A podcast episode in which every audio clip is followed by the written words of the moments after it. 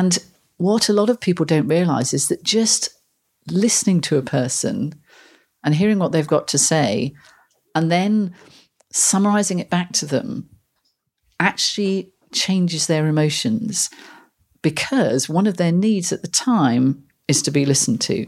And you'll remember this. One of the key things about emotions is there's the positive and there's the negative type emotions. And when someone meets one of your needs, you cannot help but move into a more positive emotion.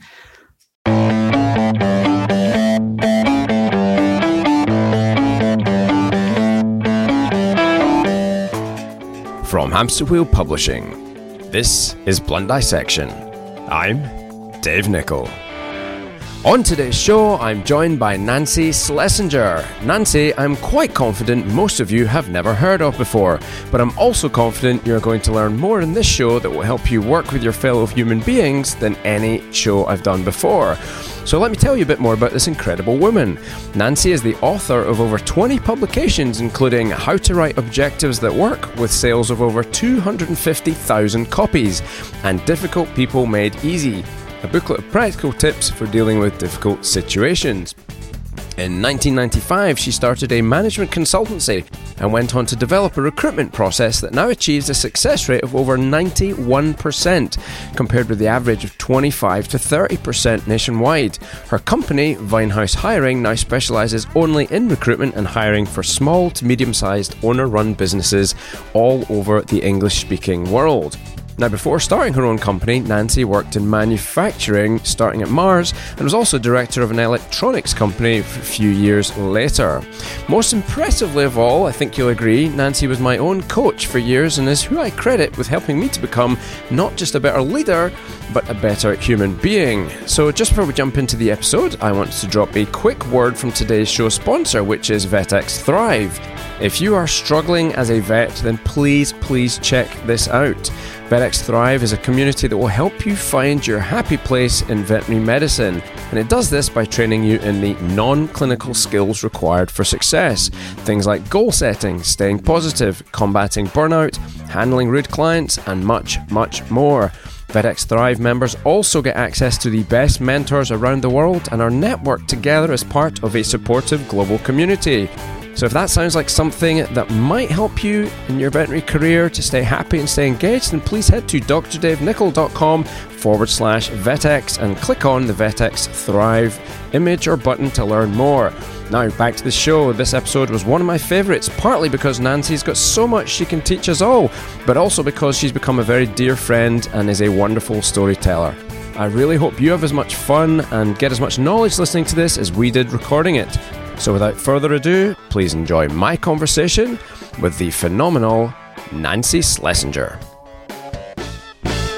Once again, up in central London, we've been dancing around the globe a little bit recently. Been over in San Diego and been in Las Vegas, and I'm back on the home shores in the UK.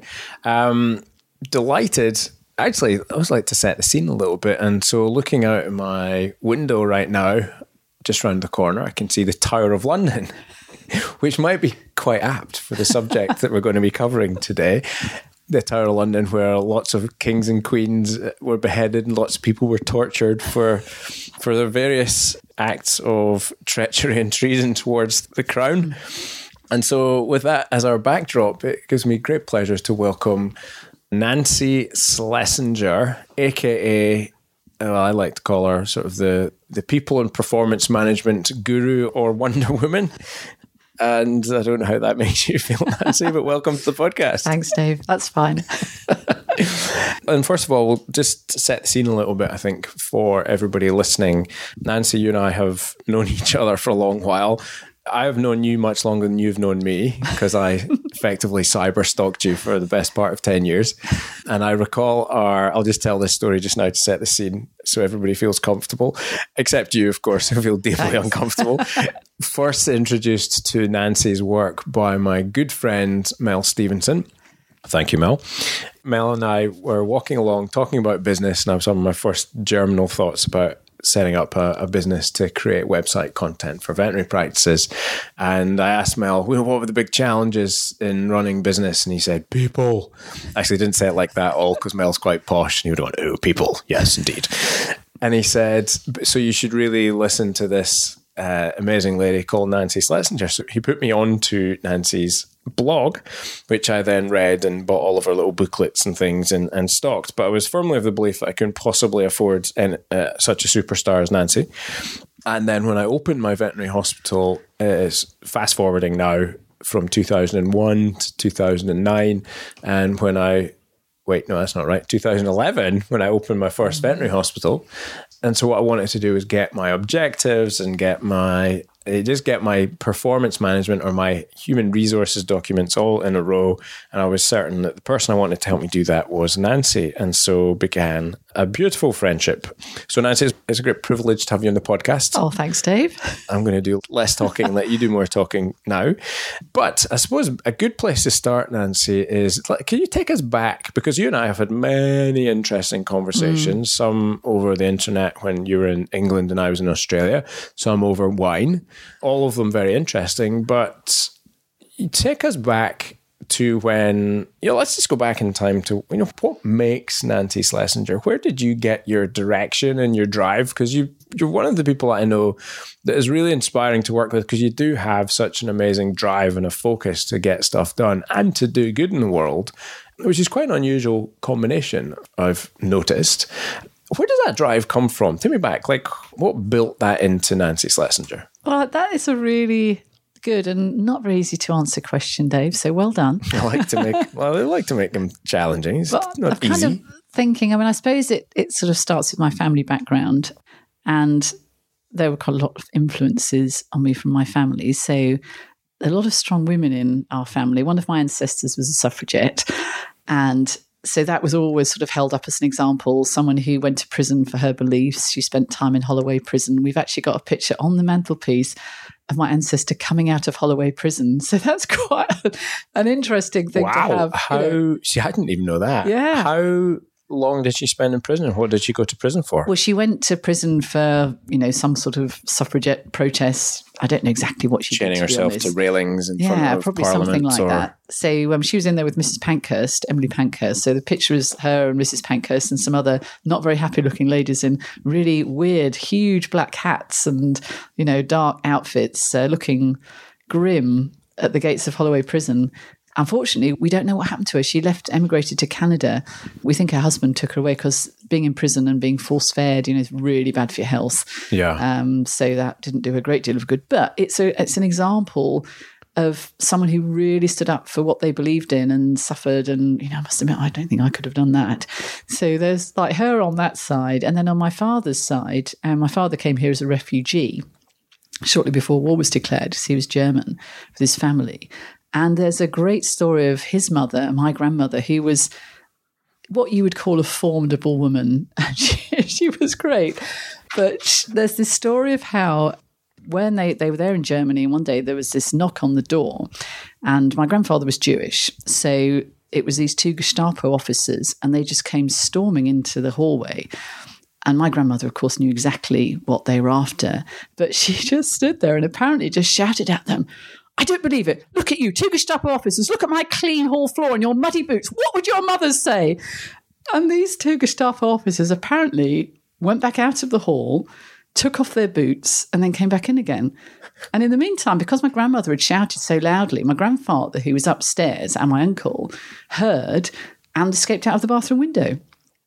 I mean, so yeah, and if you'd met her, you wouldn't find it hard to believe that she'd done that basically. So having those examples, you know, which I was told about when I was young, I guess sort of sets you up in a particular way. And then my dad, who was just 90 this week, was a headmaster of a school for 22 years. And he was the first headmaster of the school. He started it, he built it up. It was not in a great part of town, but it was a really, really good school. And when I went to his school reunion years after he'd retired, and some of the, the first pupils who'd ever been there came along, and I couldn't believe the way they sort of rushed up to him and they were so pleased to see him. And on his 90th birthday, you know, he got cards from old pupils and all sorts of stuff. And a lot of them, I'm still in touch with a few. And it's just so nice when they say, you know, it's because of your dad that I did this. You know, I got this great education because of what your dad did. And when I can remember the um, speech day, the year that my dad actually retired, and I went along to the speech day, and it was the time of Margaret Thatcher.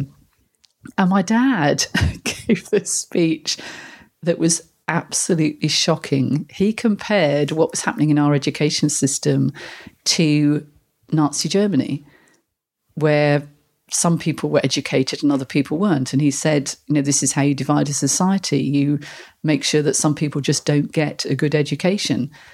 And coming from anyone, it would have been a bit shocking. But coming from someone who'd actually been in Nazi Germany at the time, obviously adds a bit more of a, a, serious tone. And you could see all these reporters who were thinking they were just there, you know, for a sort of boring old speech day, sort of madly writing all the notes and everything. And I felt so proud of him. And I wasn't surprised because he's someone who always, always stands up for what he believes in and what's right. He appointed the first female head of science in the area. He was the first headmaster not to have corporal punishment in his school in that area. And you know, some of his his friends who are also head teachers would say, "Oh, don't be ridiculous! You can't do that." And he just stuck to his guns and you know wouldn't just wouldn't do that kind of thing. He's really, really principled. Did he suffer any consequences by being so principled and being so against, or being so different to the system? I mean, not against the system, but really shaping its know, course. I don't know that he did. He probably did, but he's never really said because to him that wouldn't really be relevant. He would just do it because it's right. I mean, I met um, one of his old pupils relatively recently, just a few months ago, and she I hadn't met her before, and she's now head of a school in London.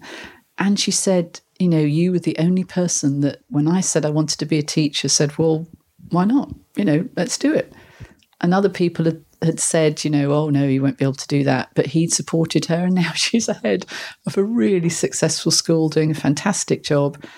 And, you know, I've met people over the years just by accident who went to his school, and they all say, uh, people who don't even know who I am, you know, and they'll they'll say really great things about him. So it's a great example to have someone like that who just stands up for their principles. And he's also a really, really good teacher absolutely superb teacher, and I learned a lot from him. So that's an area of interest mm. is in the you know the transfer of skills, which effectively is what teaching yeah. is. Yeah, a big, interesting topic. I think in any yeah. industry, but particularly in veterinary medicine at the moment.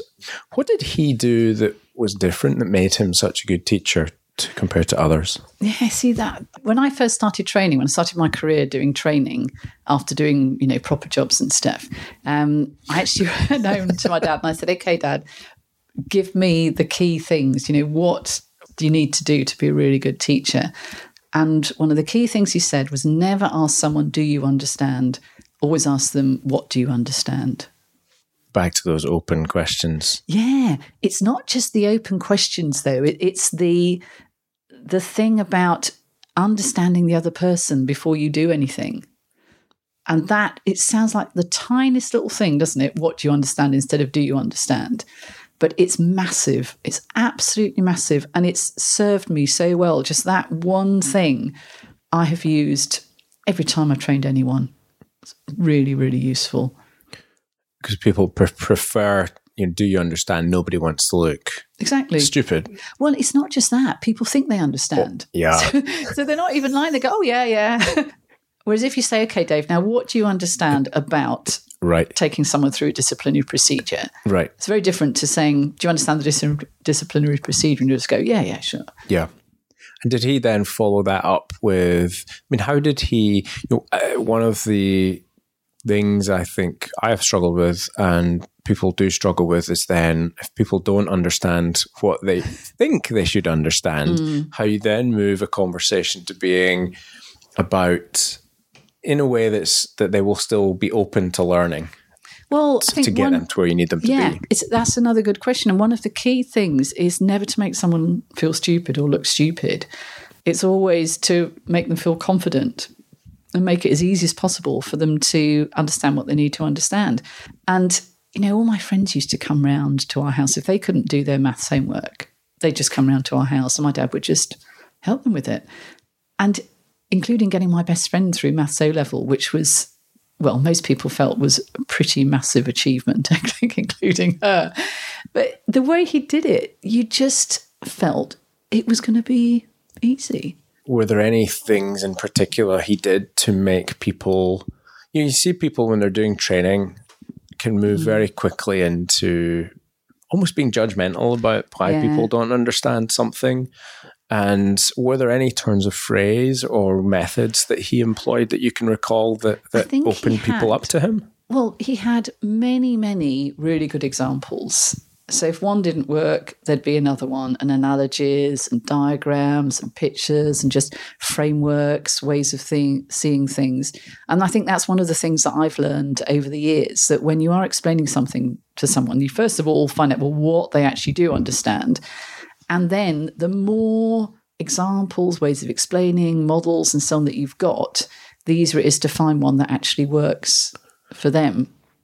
And he sounds like he also had a keen understanding the fact that people absorb information mm. in hmm. different ways. Yeah, um, absolutely. Um, which is probably why, you know, we ended up working together for four years. You had to explain things so many times to me.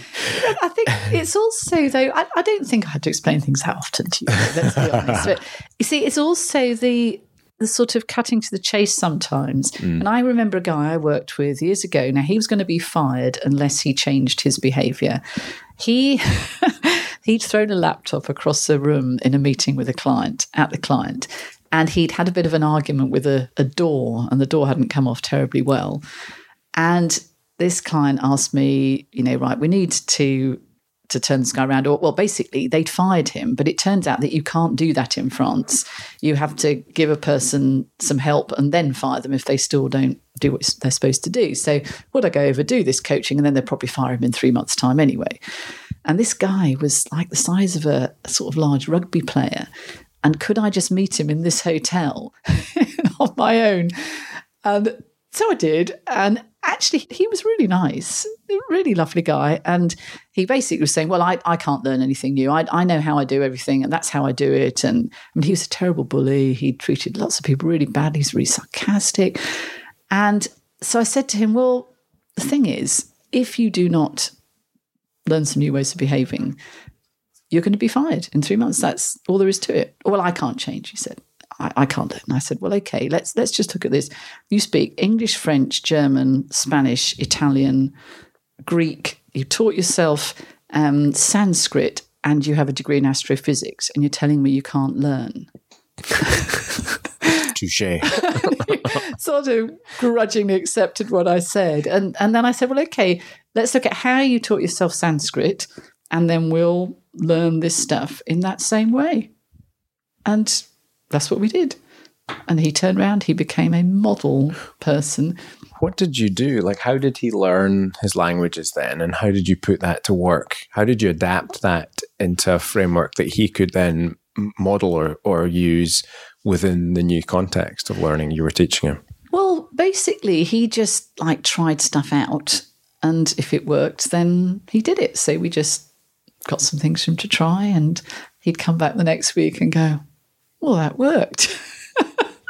Because I always say to people when I'm coaching, and you'll probably remember this, my responsibility is to find stuff for you to try. Your responsibility is just to try. If it doesn't work, that's not your responsibility, that's my responsibility. And most of the time, what happened, Dave? It worked, didn't it? Most of the time, it worked, yes. Yeah.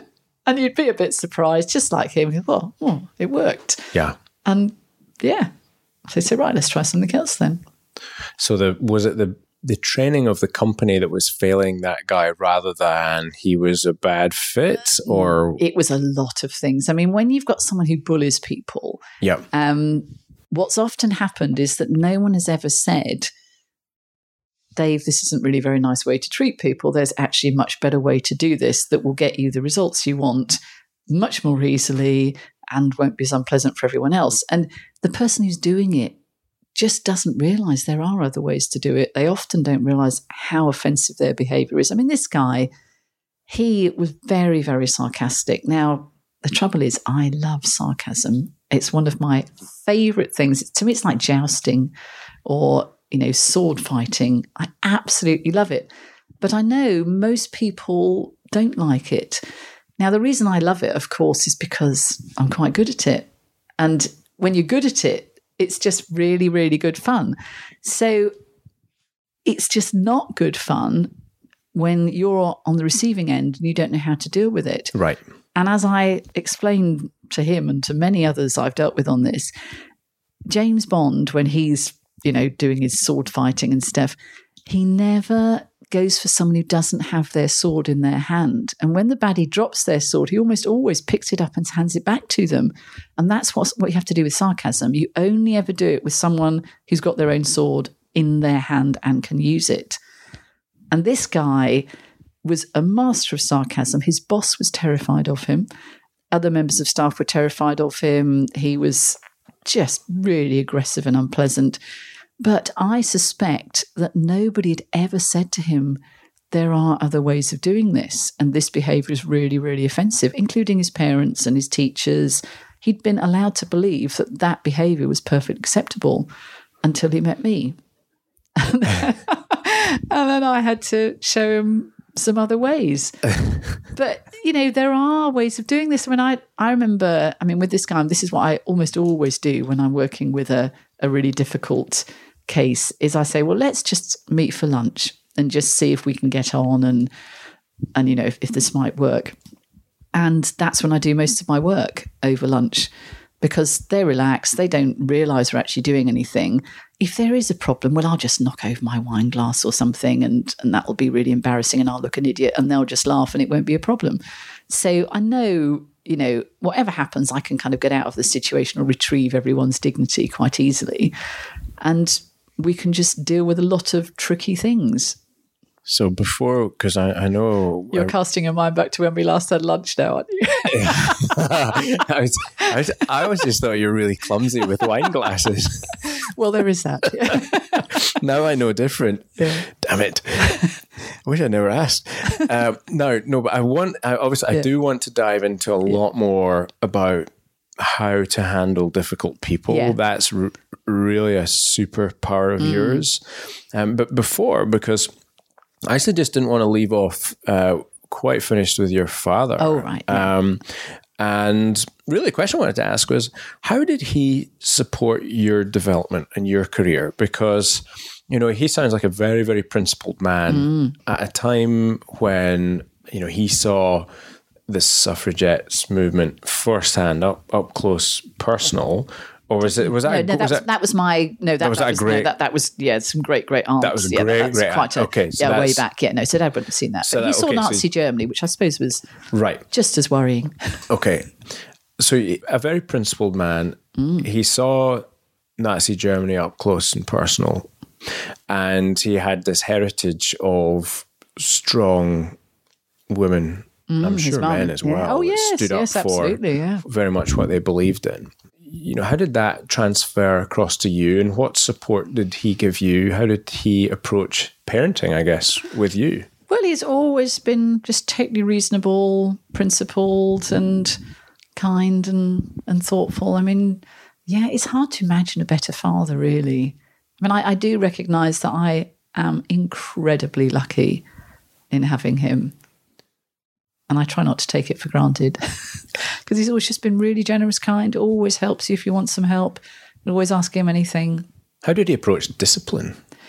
Well, I mean, I'm a bit of a goody two shoes, Dave. I, I sort of always did my homework on time, you know, all that kind of stuff. But if you were unreliable, that did not go down well. You know, if you didn't do your homework, if you didn't get up in time, which my brother quite often did not, he would get really cross. And lateness just isn't in our vocabulary.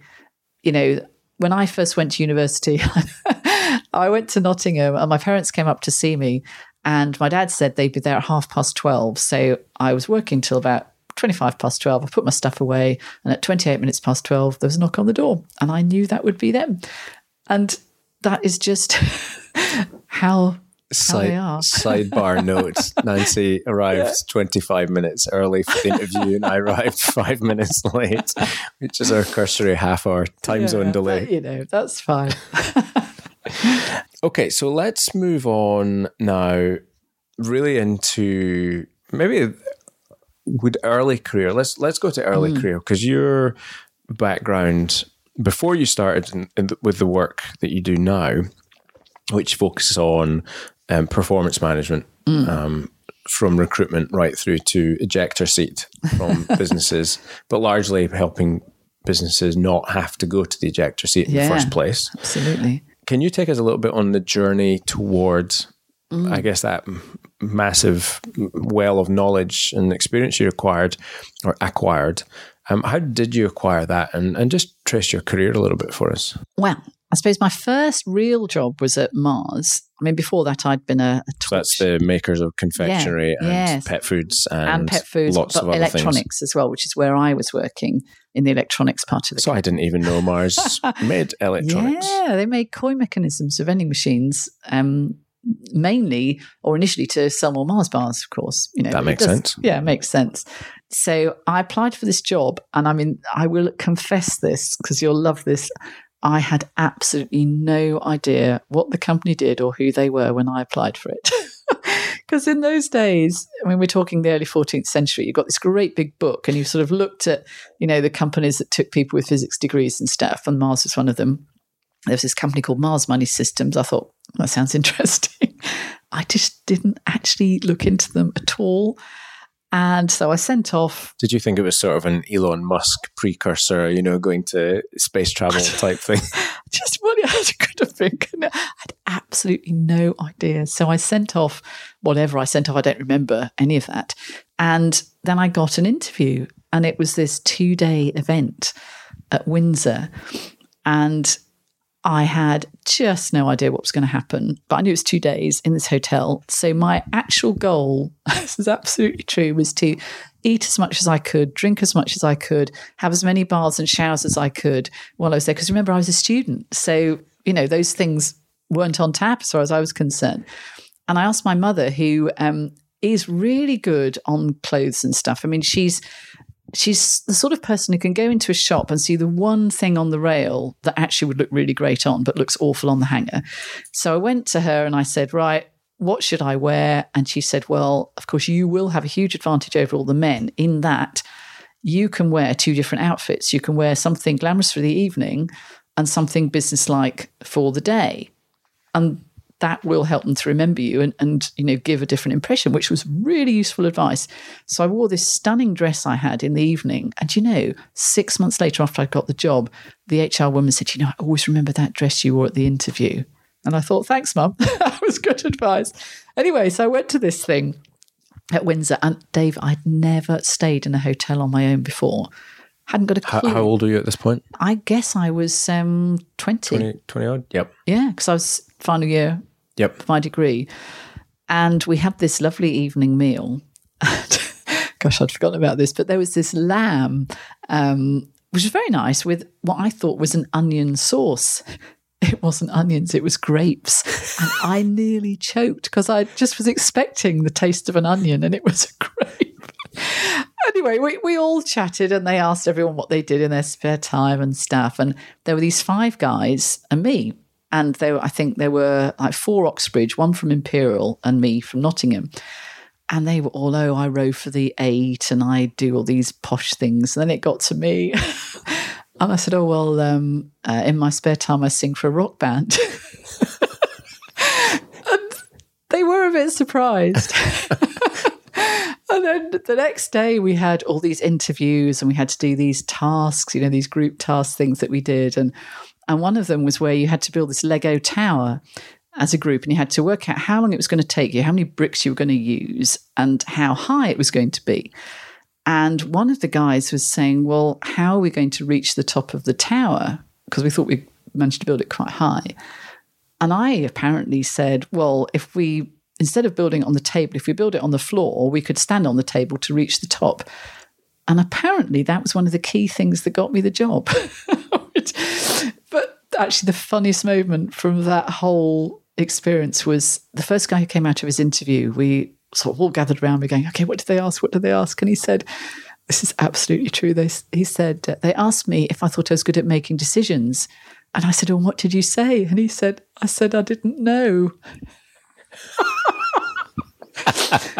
and I just, well, I think that was like a first really major learning point on what an incredibly stupid thing that would be to say in an interview.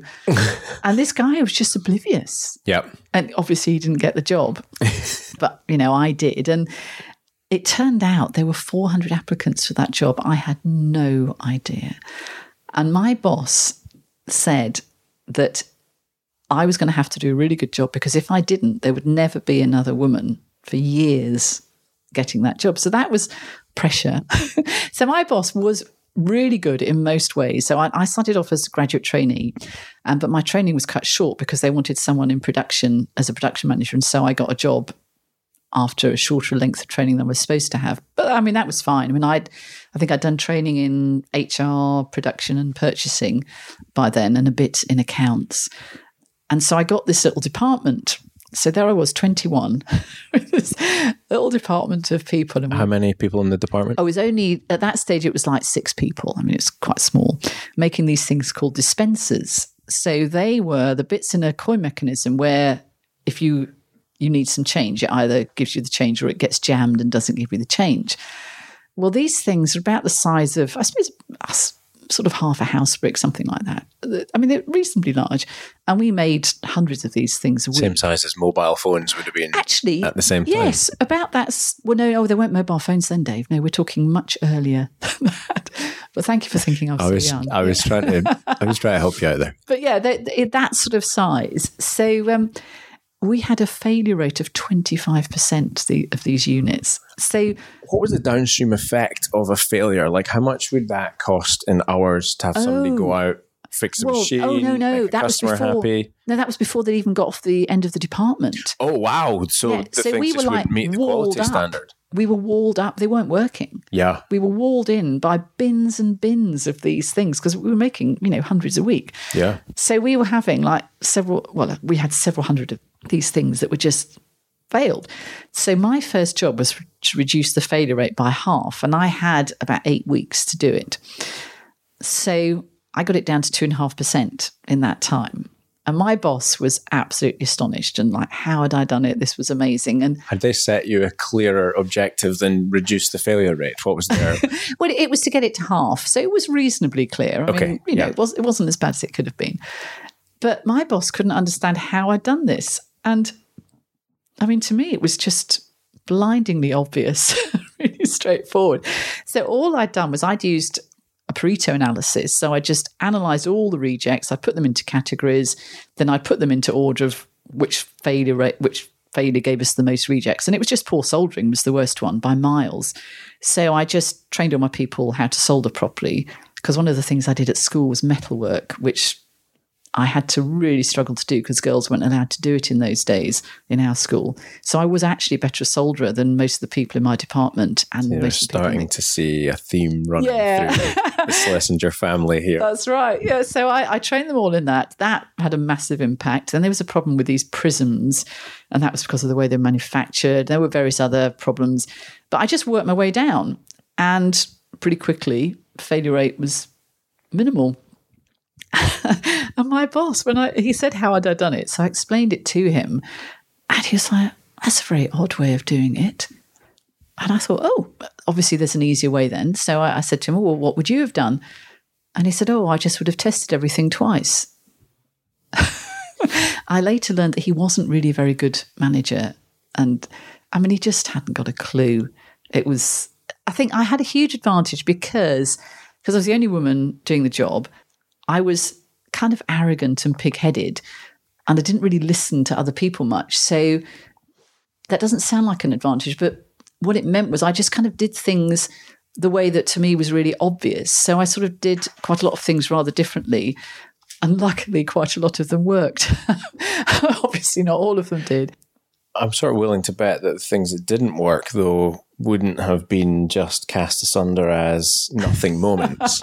Well, I mean, my boss made me tackle every single issue in my department because after after I did that, then I got promoted and I got this like Hence the phrase, what's the prize for a game well played?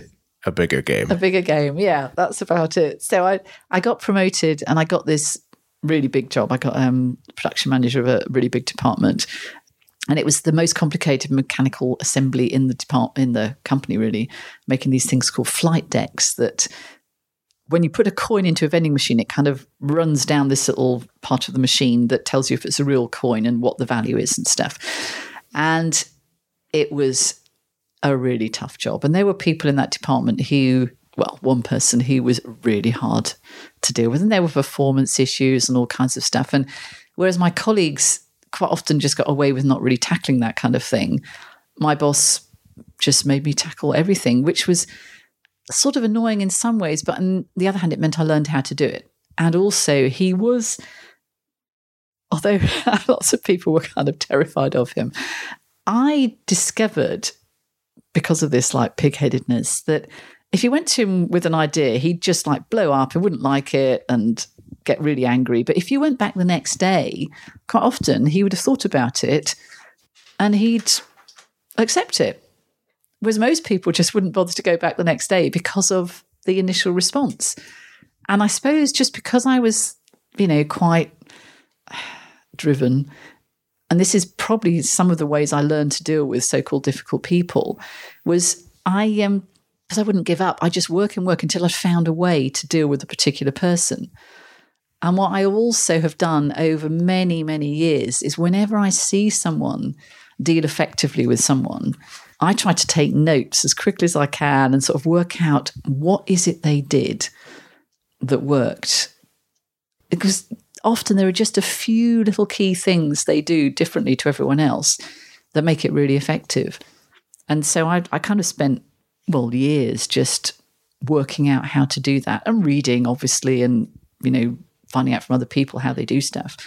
Are there any examples of moments like that that you can mm. recall? Oh God, yeah. I mean, there's one fantastic one, absolutely brilliant one, um, where an old colleague of mine, and I will mention her name because she's amazing, Vivian Lucy, absolutely brilliant, and she came into a company that I was at uh, years later into a really aggressive atmosphere um, where what happened was a bunch of us, we were consultants. One of us was really angry about something that had happened. I think she'd had a late payment or something. I mean, it was, you know, it's a very annoying thing. And this new guy was trying to deal with it. And he just couldn't handle it at all. And this woman was like diving into him and this, that, and getting really, really angry. So this guy said he couldn't sort it out. So he went away and he came back with Viv. And within probably 30 seconds, she dealt with it. She was incredible. So basically, she just listened to what this woman said. She then summarized it and said, So, what you're saying is you're concerned about this, this happened, and this happened, and you want this, and so on. And this woman just went, Yeah. And Viv then said, Now, how many times has this happened? And this woman said, Once. Well, the rest of us, we were astonished because we thought it had been happening for months from the way she'd been talking. But Viv didn't laugh or anything. She said, Okay, this is not acceptable. Now, I can't sort it straight away, but I will go and have a look at it and I'll come back to you at three o'clock. Is that acceptable? And this woman's just, yeah, thank you very much. It was just so elegant and beautiful. And if you look in my tips booklet on dealing with difficult people, you look at the tantrum technique, that's it. And that is thanks to Viv, her amazing dealing with that, what looked like the most nightmare scenario. But she just did it. It's brilliant. She's combined two Jedi techniques oh, into yeah. one there, hasn't she? Yeah. So she's she's taken the angry person yeah. technique and then she's layered on the how to say no nicely without absolutely. saying no technique. Oh yeah. Oh, there's a, there's a lot of techniques all encompassed in Isn't that there? one thing. Oh yeah, it's brilliant. Absolutely brilliant. That's interesting. Okay, so I wondered if we would move, and one of the, I think one of the questions I would have for you, and I think a lot of practice owners, certainly I've seen in my sphere, being mm. in veterinary medicine, but I'm sure it's the same in every industry, are the challenge everyone has, and you and I have spoken together many times, and the question that we often ask is, What are your biggest challenges? Mm. And they always come back to people. Yeah. Always, always, always. And actually, I think we've gotten to the point of challenging anybody to come up with a problem that isn't really a people person. in some way, shape, or form, or even a mm. recruitment person problem, therefore. Yes. But what are the main challenges that you have seen people struggling with? Are there ones that come up again and again and again Yeah. that, that bubble to the top? And what are the strategies and tactics that people can use to handle mm. or to not have those problems happening in the first instance? Well, I think one of the main tools that I come back to again and again, and you will remember this one, is being clear what you're actually trying to achieve. And that's always the first thing to ask yourself in any of these situations what exactly am I trying to achieve? Now, sometimes, like Viv in that situation, the initial goal was to you know get a way forward to calm the person down and so on and find out what was really the issue. But it may be the long term goal was to actually sort that problem out at the root cause, which might have been with the accounts department, could have been absolutely anything, could have been a technical problem, who knows. But that initial thing was, you know, to, to get that person calm and find out the facts. And very often, when you've got one of those emergency type situations, I think that's the thing is just to, you know, find out the facts. That's such useful. What are the facts? What happened? That's one of my favorite questions. If someone comes up to you and they're really upset, what happened? Like 95% of the time, that question will actually move things forward. Completely disarms Yeah. the other person. Yeah, because something will have happened to cause someone to behave in a way, you know, that, that's aggressive or upset or whatever it is. And what a lot of people don't realize is that just listening to a person and hearing what they've got to say and then summarizing it back to them actually changes their emotions because one of their needs at the time is to be listened to. And you'll remember this. One of the key things about emotions is there's the positive and there's the negative type emotions. And when someone meets one of your needs, you cannot help but move into a more positive emotion because that's what positive emotions are all about having your needs met. So just meeting a need of being listened to helps to move a person forward. So I think that's one of the absolutely basic fundamentals that works in so many situations, I would say. I mean, another one is recognizing that people are almost always not deliberately being unpleasant. Right, right. It's hardly ever the case. I mean, I'm sure there are some cases. Well, I, I mean, I know there are, but they are pretty rare. When I've come across one in particular that I remember, I don't, I'm trying to think if there's any more than that, probably, but it's single figures in you know my many many years. I'll give you a good example of this that happened the other day to me. Hmm. So I was walking away, dropped my daughter at school, and I was walking along talking to one of the other parents, um, lovely lady, and we're just having a chat about Yeah. what happened at the weekend and plans for the week were. And she's telling me about her husband, and he was working crazy hours. And anyway, we were just having a regular chat you might have. And then I heard a car engine rev from uh, maybe no more than 30 or 40 yards down the street and so a little bit of a wheel spin and take off up the street towards us. Now we're, we're stood on the pavement, so we're not in any immediate danger, but this is nine o'clock in the morning. There's parents dropping, there's hmm. two schools locally, so there's always kids crossing the road with parents. And so I had a little bit of an emotionally unintelligent moment, not a big one but just enough to, you know, I wanted to get this guy's attention. So I might have given him the stink eye. We'll call it that. Yeah, Anyway, so then he stops in the junction and starts rather erratically maneuvering. Hmm. And so uh, me and the other parent had looked away after giving the, you know, the disapproving stink eye because that will sort everything out. anyway, so he starts er- maneuvering erratically and he's just stopped in the middle of the junction. So I look again.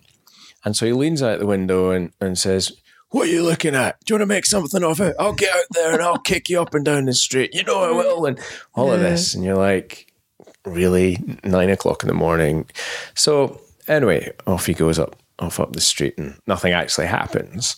You know, we just break contact and I, I- after you know, helpfully pointing out that it was nine in the morning and there was school kids crossing, which did absolutely nothing to calm him down. Bizarrely, I was very surprised he didn't see my point of view from clearly. I mean, he was clearly an emotionally triggered state, Yeah. and something had gone on that this guy was uh, Mm. running in the red and just on full emotional tilt. Yeah. So we left that well alone and and just reflected on it. Well, you know, he's probably not that bad of a person, and he's probably not a meanie. Um, I wonder what went on. I was just a bit curious about what happened in his world, and then I was left thinking, I wonder how I could have approached that differently, so as that I could have not had that interaction. And oh, I think always empathy and curiosity about what's going on were the things. And actually, I went with judgment in that moment which got nowhere. Now, that's interesting in of itself. What's really interesting is two days later, so this is now yesterday, Yeah. I'm walking, same walk, drop my daughter off at the school and coming Yeah. past, and there's this guy carrying a mattress from one of the houses up to the, the bins. And uh, I didn't notice initially, but I stopped to let the guy Yeah. past. It was the same guy. What happened? he went, Oh, thank you very much Yeah. nice as ninepence walking past, like really polite. Now he didn't recognize me. I don't think. Maybe he did. And I recognized him, and I thought, just a completely different emotional well, state. He probably didn't recognize you because when you're really angry, what's happening is the information's going from you outwards. Yeah. It's not coming in. So he probably wouldn't remember you, what you said, or anything. Yeah. Uh, it's highly likely, but yeah. But it was interesting, just the difference in his mm. his state, his behavior. yeah. You know, he was very polite in that moment. But you know, we've all done different. that, haven't we? We've all Absolutely. behaved badly. We've all hated someone when we were driving our car and we think they've cut us up and Yep. all that sort of stuff. Oh dear, yes, I have a know, story about that that ends badly. But Yeah, it's difficult, and you know, it's hard controlling your emotions and being self-aware about how you're coming across. I think most people are a lot less self-aware than they think they are. okay, so that's a great place for us to go. now, I'm afraid I'm going to drop one of my oh, traditional Dave multi-layered crazy questions on Yeah. you, so you can answer this any way you like. Thinking about the things that are impactful today, you know, the stressors that we all live under, um, the pressures, particularly in a job like veterinary medicine. And Nancy, you, you've worked within the veterinary sector um, with me and with others for long enough to be familiar with the stresses and strains. I'm going to go first to social media, and particularly Facebook, where increasingly I feel like that's just a quagmire of negative emotion and, and really n- horrible interactions. And there's lots of groups, Facebook groups out there. And I'm sure it's in every space, but again, in veterinary medicine, where very quickly becomes just pure judgment Yeah, and shaming yeah, and they're just not pleasant places to be. And so I, sp- I try and spend as little time in them as is possible. So there's that side of things, which is really do you have any tips on how to behave nicely on Facebook or when you see someone, and Donald Trump is clearly a master Yeah. at polarizing people and mm. dividing people. yeah. And you see, you say he's a master, Dave, but I think doing that is actually easy. yeah. upsetting people, dividing people. That's a, the easy thing to do. What's difficult is what Nelson Mandela did. You know, is Yeah. that's really difficult. yes. And unfortunately, this, that skill is sometimes in short supply. And the trouble is, I think one person dividing everyone needs an awful lot of other people to pull everyone back, pull it together back together. again. Well, maybe Trump's the example is just maybe he's the sleight of hand that, that is deflecting attention, or maybe it's just a raging out of control. Who knows? The Mm. where I'm going with that is, you know, Facebook when you've not got somebody face to face, or when you're in your vehicle, people Yeah, tend to be right. much more or Yeah. less in control. Yeah. And in a veterinary practice where something goes wrong, a lot of veterinary practices have a toxic blame culture. Mm. Are all of these interactions coming from the same root emotional causes? And what can we learn and how do we how can we use self-awareness and then what's the journey, the stepwise process that we can all learn from to create more positive interactions in our day-to-days, whether we're on social media or we're in our vehicles or we're in a charged emotional situation in, in a veterinary hospital. Okay. So first thing, and, and jump in if I miss out any of your layers, Dave. I've forgotten them already. You know, like I rely entirely on you to. I've made notes, like three page long oh, good. questions. so first thing is if you are even slightly annoyed be very careful about what you say or what you post anywhere. And one of the problems is it's actually quite hard to realize that you are a little bit annoyed. So becoming more self aware and noticing when you start saying, you should, they should have done this, he's an idiot, those sorts of phrases, when they spring into your mind and you start regarding other people as stupid or foolish or you hate them, those are indicators that you're probably not totally in control of what's going on. So if you feel like that at all, I wouldn't post anything. and I'd be really careful about even picking up the phone and dealing with my colleagues. So that's the first thing. Second thing is, it's very, very easy to blame other people for stuff. Now, it's actually a lot more dangerous than most people realize. When something happens in your life, you can take responsibility for it or you can blame other people. So if it's good or if it's bad. So I might say, um, let's say this conversation didn't go very well. I say, well, that's just typical of Dave. He just asked really stupid questions. He hasn't prepared properly. Microphones up, you know, whatever. I could blame you completely, couldn't I?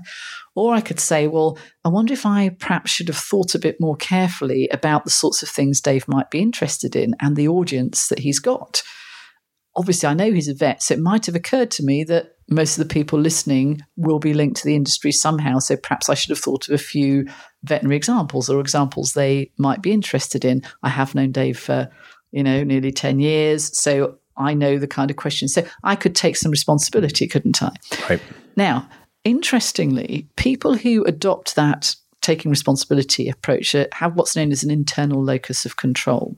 People who adopt the blaming everyone else approach have what's called an external locus of control and also a life expectancy of about five years less. That's interesting. I thought Didn't that would that. wake you up. Yeah. Yeah. Now, I heard this at a conference. I used to go to loads of conferences on neuroscience and learning and brain and stuff.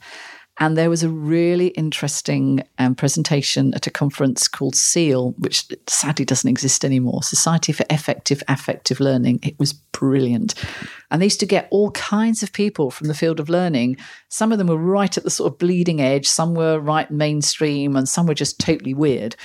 But this particular woman, I think it's Rosie Daniels, was the director of the Bristol Cancer Centre um, at the time.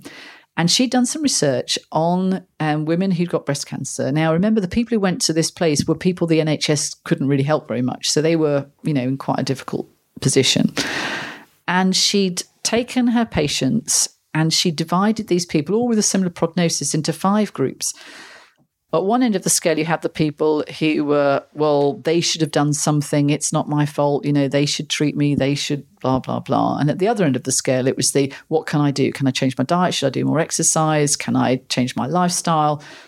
In, into you know the other end of the scale and what she discovered and i mean these numbers may not be exactly right but they're in the right ballpark was that after two years the group who were the sort of blame everyone else group only 20% were still alive. The other group at the other end of the scale, the sort of what can I do about this? The internal locus of control, 80% were still alive. And I remember, I can remember where I was sitting. I can see her sat there on the stage thinking, that is a really useful piece of information that I'm going to pass on to anyone in that circumstance. And in fact, anyone who might find it useful. So please bear that one in mind, everyone. Um, if you're listening to this and you know, you notice that you tend to blame other people and situations for things. Once you start to think about it logically, it's quite obvious why people who take control and responsibility last longer because they do stuff about their situation and they take action. It's like, you know, if you've got a pet and you actually take it to the vet when it's not well or for its checkup, chances are it's going to survive a bit longer than the one where you just blame everyone for not feeding it and not doing what they should have done and giving it the flea treatment and so on. So, yeah, that's, I think, a really compelling reason to start thinking, well, what can I do in this situation and what are my responsibilities and how can I help? Now, if you think about, you know, chat groups, we tend not to think that before we write anything. And if you think about, you know, in a situation like you're talking about a toxic situation or a situation where people are unhappy about things or things have gone wrong, it's very easy to think, oh, that's typical of Dave. He never puts these back or he never fills this card in. but it might be more useful to think, well, hang on a minute, what are we trying to achieve here? How can I help in some positive way? And actually, Dave has been working, you know, 17 days nonstop without a break. Perhaps he might be a bit tired. You know, how's he feeling? He wouldn't want to do this. So, how could this have happened? And that's a very different way of thinking about a situation.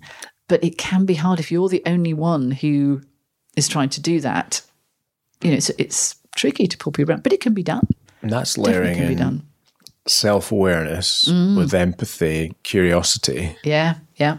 Oh, curiosity is a really good one. Really, really good one.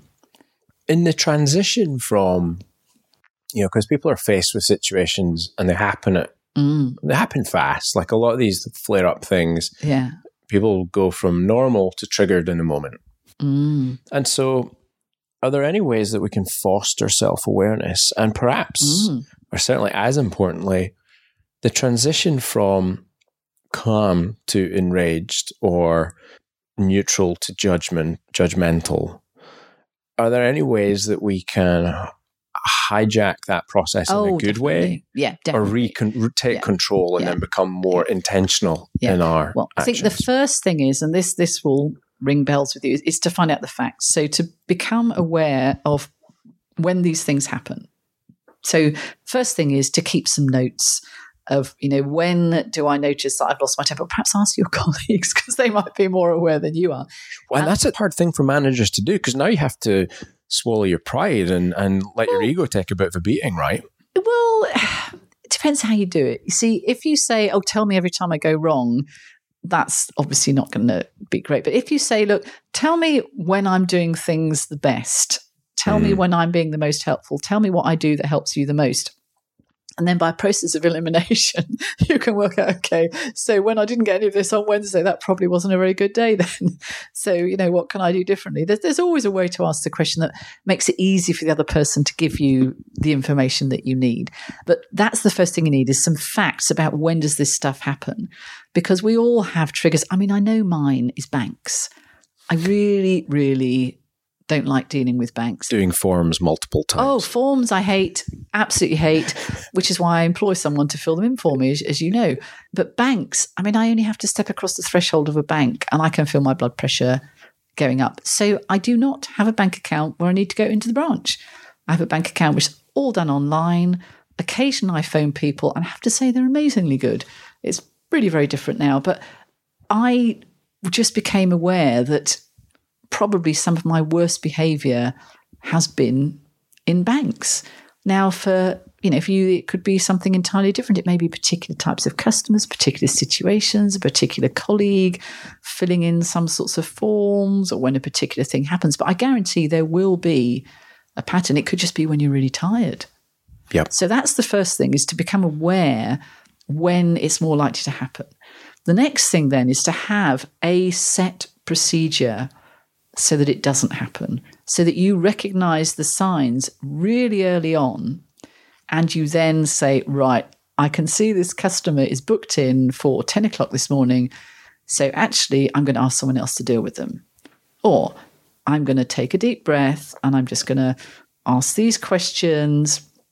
And I mean, even if it doesn't go perfectly, afterwards you can say to yourself, well, this was better than it was before. Okay, so what did I do that was better? And what do I need to do next time to improve? You know, it's all, I know it's sounding blindingly obvious, isn't it? Almost everything that you've ever taught me does sound blindingly obvious, but is not something that anybody ever pointed out or was something that, because a lot of the things that sound blindingly obvious are actually, when emotions get in the way, are completely Yeah. counterintuitive. Yeah. And it's so I think a lot of what you have done in teaching me is actually teaching me relationship judo, is Mm. taking an emotion and then harnessing that to move in a different direction Yeah. to where the emotion actually wants to push you. Exactly. So using the energy of anger to then and then noticing your trigger or frustration. And it, it's it's noticing the triggers in other people as well, isn't it? And that's Yes. re- I mean, I you just reminded me. I don't know how, but of um, a guy I used to work with called Jim, and he was the guy in charge of the stores and all the merchandise and and the the not the merchandise, the all the parts and stuff when I used to work at Mars. And he was known for his volatile nature. And I was making this old product. We only had enough parts to make like 47 more of them or something. And I discovered to my horror that we had actually lost like five or 10 crucial parts for these things, which meant, you know, the company was going to lose so much money or whatever. But it, it was not a good situation, Dave, basically. It was pretty awful. And I spent several days thinking, how am I going to tell Jim? Because I knew he'd find out. So I knew it would be better if I told him, but how was I going to do this in a way that meant he didn't totally lose his temper? And I came up with an approach. And basically, what I did was I went up to his desk, which was immaculate. All his pencils were in line, and everything was sort of at right angles to everything else. He was really obsessive. And I just said to him, Jim, I'm just going to light the blue touch paper and retire. And he just looked at me and I said, We've lost these five, whatever it was. And he just burst out laughing. And I thought, Yes, nailed it. Break that down then. What did you do? Like, what's the magic sleight of hand there? Humour. Because it's not obvious. it was the humour because I said, I'm going to light the blue touch paper and retire. So, So I was just saying, Look, I know you are going to go off like a rocket. explode. Yeah, but I did it in a nice, loving way. I was going to ask, why did that work? Why did that disarm him so effectively? And what, well, what it, it was the humour. Once he's laughing, and it's the humour there. And I've said, look, Jim, I know you're going to explode at this, but in a humorous way. It's actually much harder to do it. You know, if I say, explode. well, I mean, it's what I call the BMW technique. You know, there's a friend I used to share lifts with years ago to work. Her husband bought this brand new, beautiful BMW. And one day, he was, he was called Dave actually. She said to him, Dave, oh, Dave, can we use go in your new car? It's like a week old, right?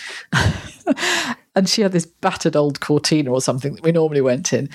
And somehow she persuaded him. And guess what? Oh she dented dinged the it. car. I couldn't believe it. And I was like, God, what are you going to say to him? Well, what she actually did was she burst into the house in floods of tears. Dave, Dave, I've written off your car. It's a complete write off. I'm so sorry. I've written off your car. I had this crash. It's terrible. And he came outside and he said, well, it's just a dent. absolutely priceless. But again, that's one for the album.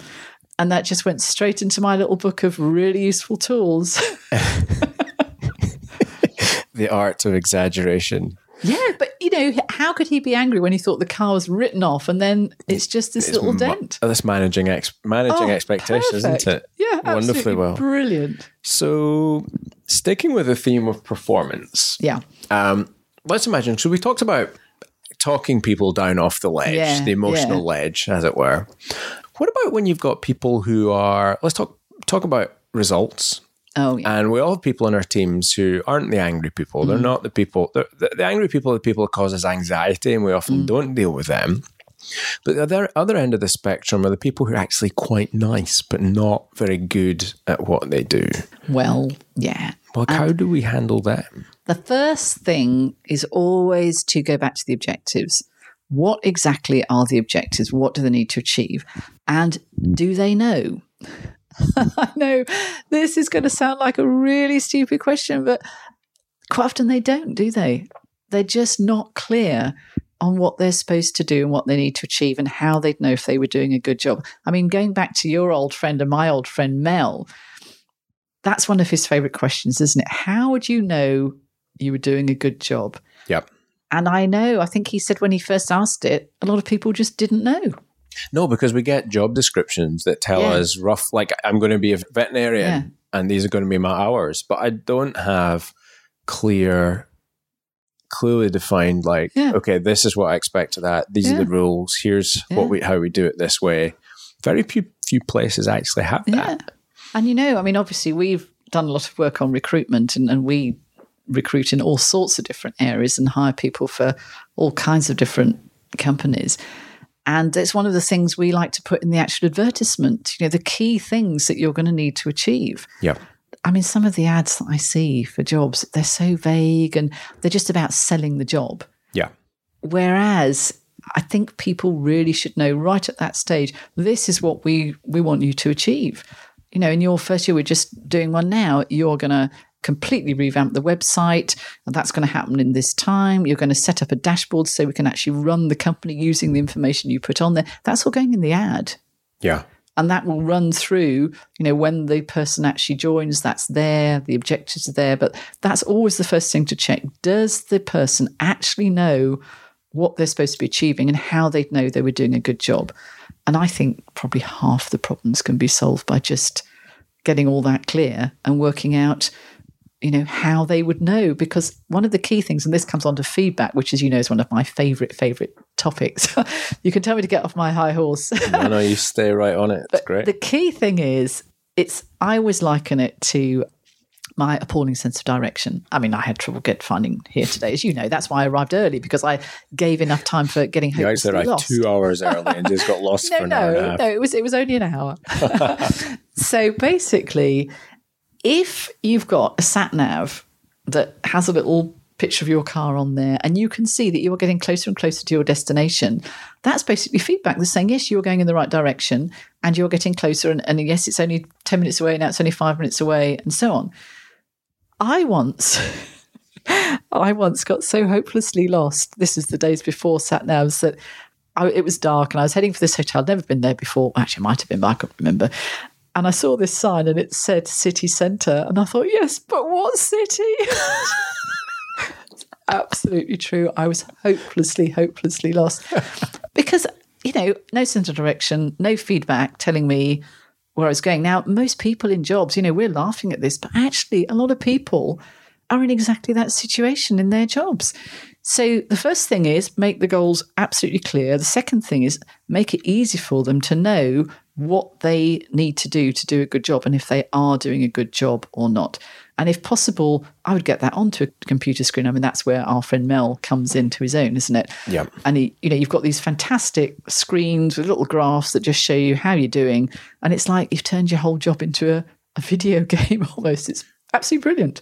It's Absolutely brilliant. useful stuff. Um, feedback on on the subject of feedback. That is an area that a lot of people struggle with Mm. Oh, because they feel it's a very combative. Well, they just make it 10 times more difficult than it has to be. don't Okay.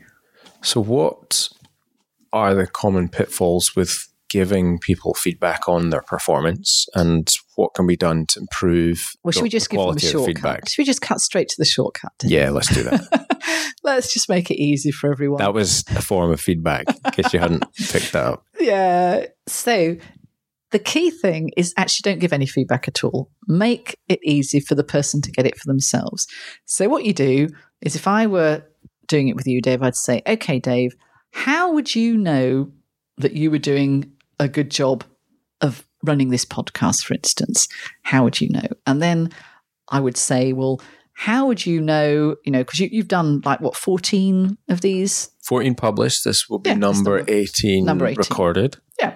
So, how would you know that you were doing a good j- job on these podcasts? So, what would you say? Okay, so I would say I have a little sound monitor in front of me, which also tells me how long we've been Mhm. recording for. So I can look at the color indicators as we speak. Yeah. That tells me if the sound level's good. I know roughly the the running time and how long to stay with question areas. I know the audience, so I get a, a more subjective sense of Mhm. what good questions are going to be or where to take the conversation. And then I know a day that I'm going to publish, so I've got to hit that date. And then I will look at the feedback, the data from the SoundCloud platform I use to publish on, and that will tell me how well people are engaging with it. I'll look at social, the likes, the shares. So, you can There's a whole actually bunch of data. see how many people are actually listening, can't you? Yeah, You can yeah, see how absolutely. many people, which is probably the crucial one. I Right. guess. Well, I missed one out. bit. Go on. Well, when I listen back to oh, the, Oh, yes. the actual audio, Yeah. I'll just know if it's good or not. Yeah, but I bet you you could probably work out some key indicators if you put some effort into it, couldn't you? You could listen to, say, your first two or three and say, actually, if I was going to do that again now, I would probably ask this extra question or I wouldn't ask that question.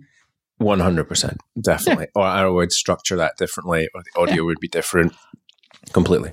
So actually, you don't need me to say, well, this podcast wasn't very good. This one was better. This question was a waste of space because you can work all that out for yourself. Right. So, my job, if I were your manager, is to put you in a position where you can get the feedback you need immediately so that you know whether you're doing a good job or not and what you need to do differently. So, what I would do if I'm your manager is I would say, okay, Dave, so come back to me on Friday and share those figures with me and tell me your findings and tell me the areas where you know you need to improve and the areas where you think you know things are going well So you just simply have that same conversation Yeah. with a veterinarian, with a nurse, and say, okay, what are you? Here are the objectives. Yeah. How would you know if you're going to, if you're achieving those objectives? exactly And come back to me with a list of measures whereby we, you know, you yeah. and we can get you the data you need, so you always know you're on track. yeah you know how would you know as a veterinary nurse you were doing a good job how would you know as a vet you were doing a good job i bet though quite a lot of people would just look blankly at you Right. So you have to kind of help them and have some sort of answers ready just in case. So you might say, well, you know, what about if the animal survives? Yeah. That's, you know, what about how the clients are feeling about it? What about, you know, what they say when they arrive and what they say when they leave? What about the survival rate of the animal? What about the cost of the operations? You know, what about how prompt you are? Uh, You know, there, there are all kinds of things. And obviously, you know what they are. Yeah. But the more you can get them to really start thinking, oh, yes, obviously, look, the animal survived. Well, that's obvious. And you think, well, it is obvious, but you know, let's look at the statistics. I mean, we've got some great friends, haven't we? Anne and Paolo, who, um, oh, I just love the work they do, who can measure all kinds of things and identify, you know, how well people are doing. Yeah, Pilo, Um, Pilo has a great bit of software called Profit Diagnostics Mm. based in Australia. Um, look it up. He's not paying for that plug. It really is a, Oh, yeah. a, a, a great We're piece of software that Total will, fans, aren't we? yeah, it will API into virtually any practice management software and pull out interesting insights Yeah. into how your team are performing. So yeah, Profit Diagnostics, check it out. Yeah, really, really good because all it is, I'm not, I'm not, you know, sort of oversimplifying here, but it is a way of getting really, really useful feedback on what's actually going on, which then means you can say, well, hang on a minute, you know, this person doesn't seem to be performing as well as this other person. What's the difference? It's not, oh, right, we're going to fire them. It's like, well, hang on, why has this person sold all these dentals and this person hasn't sold any dentals? Oh, because they don't actually understand about dentals Right. you know, or they, they don't realize how important they are, or they just don't know the questions to ask the customer, or they're just not doing a proper examination of the animal, or they don't know how to do it. Usually it's not deliberate. Does that answer your question at all, Dave? Wonderfully, wonderfully. So with feedback, try not to give Yeah. our personalized, subjective, judgy feedback Well, let me that's what that's what people Yeah. struggle with, isn't it? I'll give you one of my best examples. This is a lovely one, totally true. An old friend of mine who had a, a student come and work for him for a while, and he said, "Nancy, this guy is totally useless in meetings. How do I give him some feedback? You know, what should I do?" So I said to him, and this is some advice I got from um, oh, what's his name, Tim Timothy Gallwey, who wrote the inner game of tennis, the inner game of everything. Lovely guy who I met once at a conference, and, and this is what he said. He said, Well, just ask the student to go to some meetings and to identify what he thinks is really effective and really ineffective behavior. Just ask him to do that for two weeks, write it all down, and then come back with a summary. So I spoke to Nigel two weeks later. How did he get on? And Nigel said, Oh, it's hilarious. He said he just came in to the meeting and he said, I'm really useless in meetings, aren't I? so wait, let just break that down. So the manager of this person yeah. asked him to go to other Just- meetings, just and to go work to out meetings. what worked and what didn't Yeah. work, and record it. Yeah, that's all. And just and that wasn't recording, you know, sound recording. That was just making notes. Yeah, right, what, right. What was effective and what wasn't effective, and then come back and present those notes. So he was forced to, but not forced. He, he then had to gather his own data Yeah. himself and be That's more right. present. Yeah, because the thing is, the information was all there. It's just he hadn't really noticed it or hadn't been paying attention particularly to that. So it, once he saw it, he knew what he had to do. I mean, I think there'd be a million people speaking using PowerPoint and death by bullet points that Yeah. could benefit enormously Oh, no. from, and probably have sat through Yeah. meetings in that regard. So it's depersonalizing the feedback and making it about data Yeah. And, is really and the getting the the person to do it themselves as much as they can. They'll love it. People love to get that information themselves.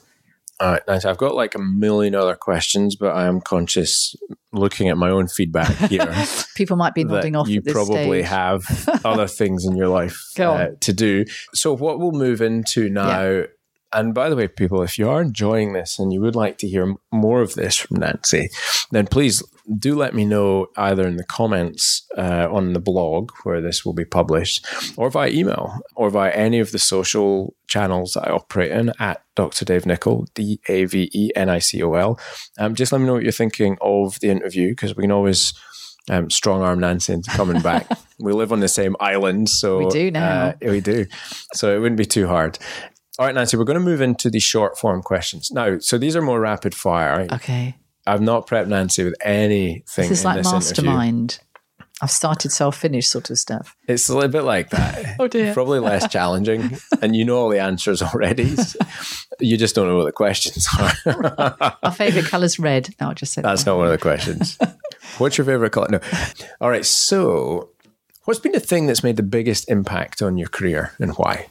That's a really difficult one. I don't know, actually. That's, yeah, I don't know. Something must have had a big impact. Never had you be empty for words before. This is this is a first. I think probably working at Mars because it, it was quite tough and you had to, you know. Were you so into process beforehand? Yes. yeah. Uh, Hence the physics. Yeah. Yeah. I, I like a nice process. Yeah. Okay. I've called you Superwoman or Wonder Woman already. Mm. Um, what's the thing you do better than anybody else? I don't think I actually do anything better than anyone else. What I do do is I kind of observe what other people do and sort of put it together in a way that adds up to something overall that's pretty good. And that's what I've done when I've helped to improve people's performance. All I've done is just taken the best of all the people there and put it together, and then it turns out into a sort of super performer strategy. So I think that's probably what I do. quite well. Iterative design. Yeah. Yeah, I think Is so. Kaizen the other word? Kaizen, yeah. Yeah. That's an interesting word. Mm. You are a very grounded and grounding person. You know, as as you know, I can be a bit more Celtic Yes. and occasionally emotional.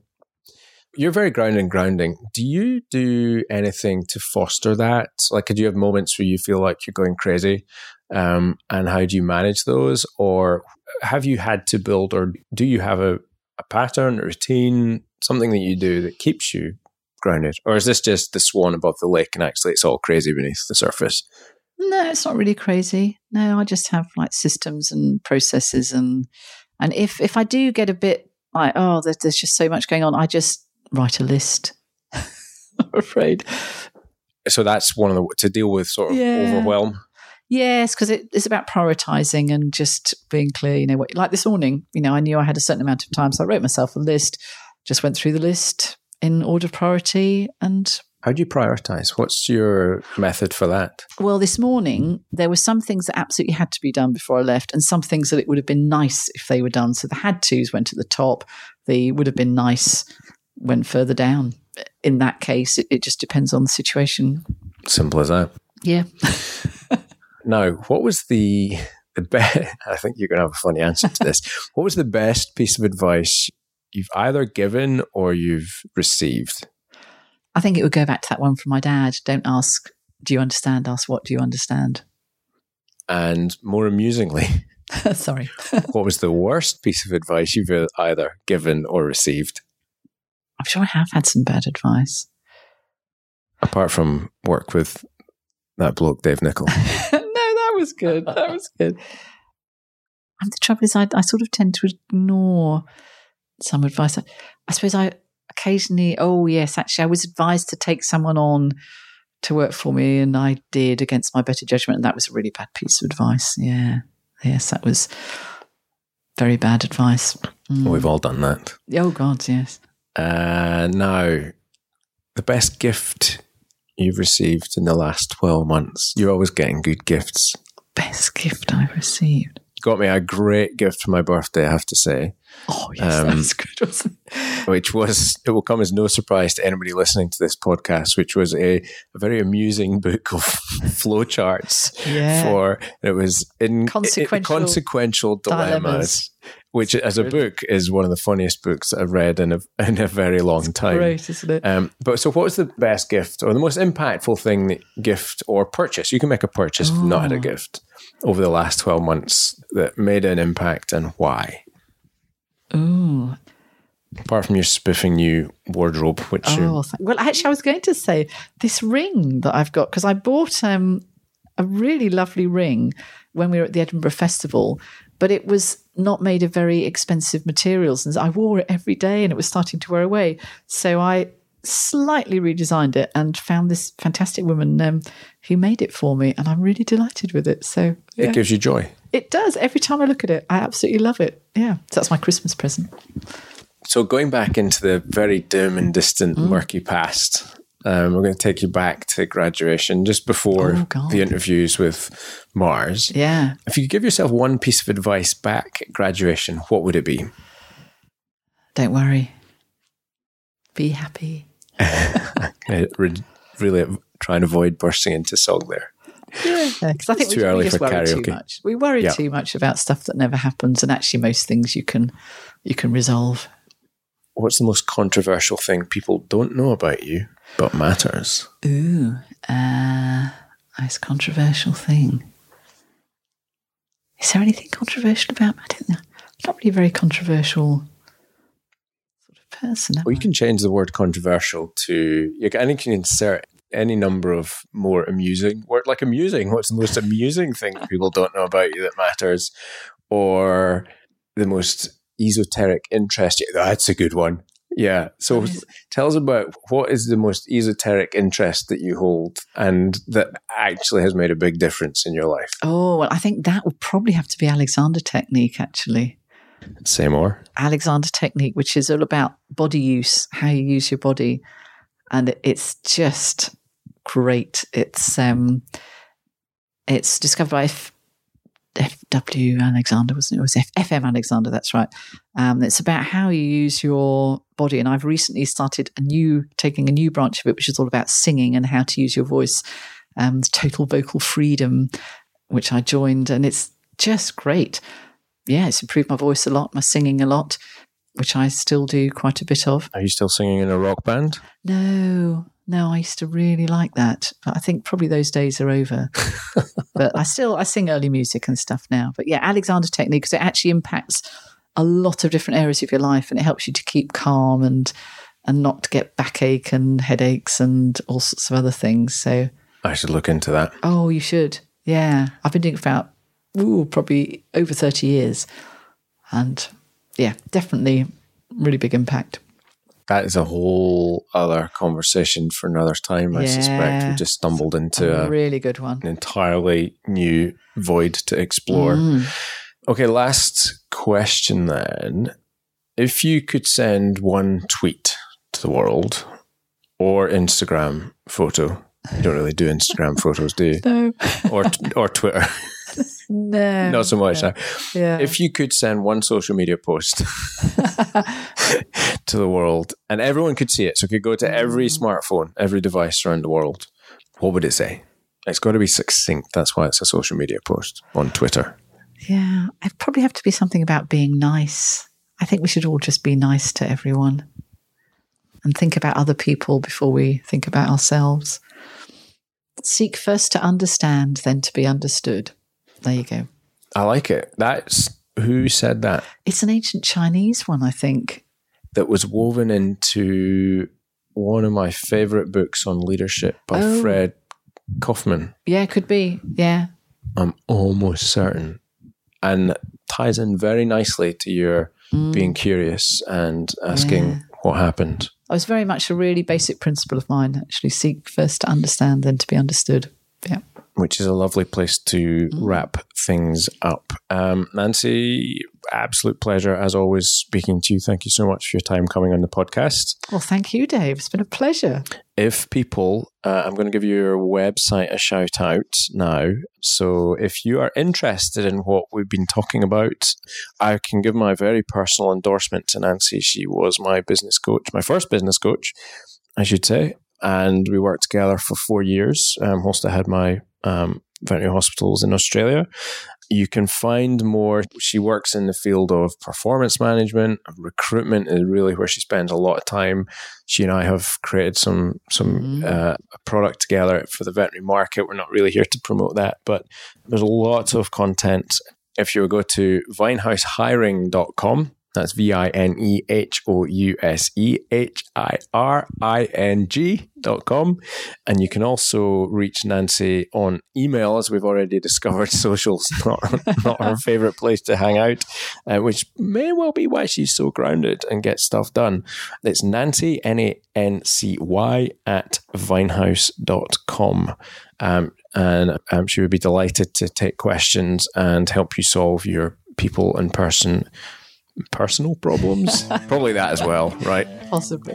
but you helped me out heaps. Anyway, Nancy, thank you so much for your time. Great to spend time with you again, and all the very best. Thank you.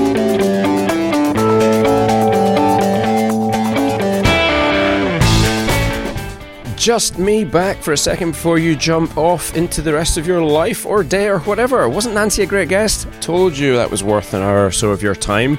Hope you learned heaps. Now, before you do jump off, don't forget about the VetX Thrive community. If you're struggling, that is a place to go, so please check that out. We want to help you and let us know how you're getting on with the show. Don't forget to leave feedback on iTunes, um, leave a star rating, leave some comments, always greatly received. And also let us know who else you'd like to hear from on the So, until the next episode of Blunt Dissection, thank you so much for listening.